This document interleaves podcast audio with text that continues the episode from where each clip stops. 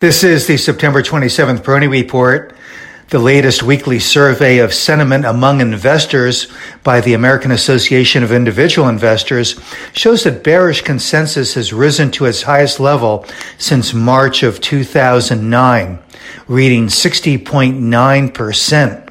And bullish consensus has fallen to one of its lowest levels since the uh, survey began. So certainly a very bearish uh, view of the market outlook and probably not terribly surprising given the market's action here, not just recently, but over the course of the year. And this comes at a time when the media is trumpeting uh, the fact that the major market indices have fallen into bear market territory once again in recent years when the uh, major indices have fallen 20% or more, it uh, seems to have been a signal of a turn in the market.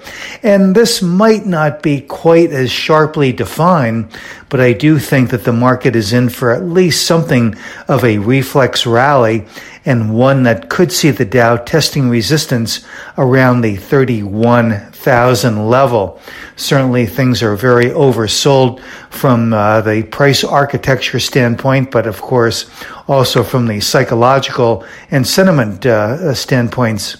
And the uh, volatility index um, really holding in that uh, key resistance range between 32 and 33 the uh, VIX this morning trading just under the 32 level. So the fact that it is running into a wall of resistance also somewhat encouraging that we could get a rally and probably a limited uh, technical rally for now. But if any kind of positive catalyst were to come about here, especially on the um, monetary front, that could go a long way in perhaps um, uh, pushing some of the major indices through their short to near term resistance uh, areas from the uh, standpoints of the underlying market uh, condition uh, with respect to individual stocks and sectors, the growth areas which have continued to be under pressure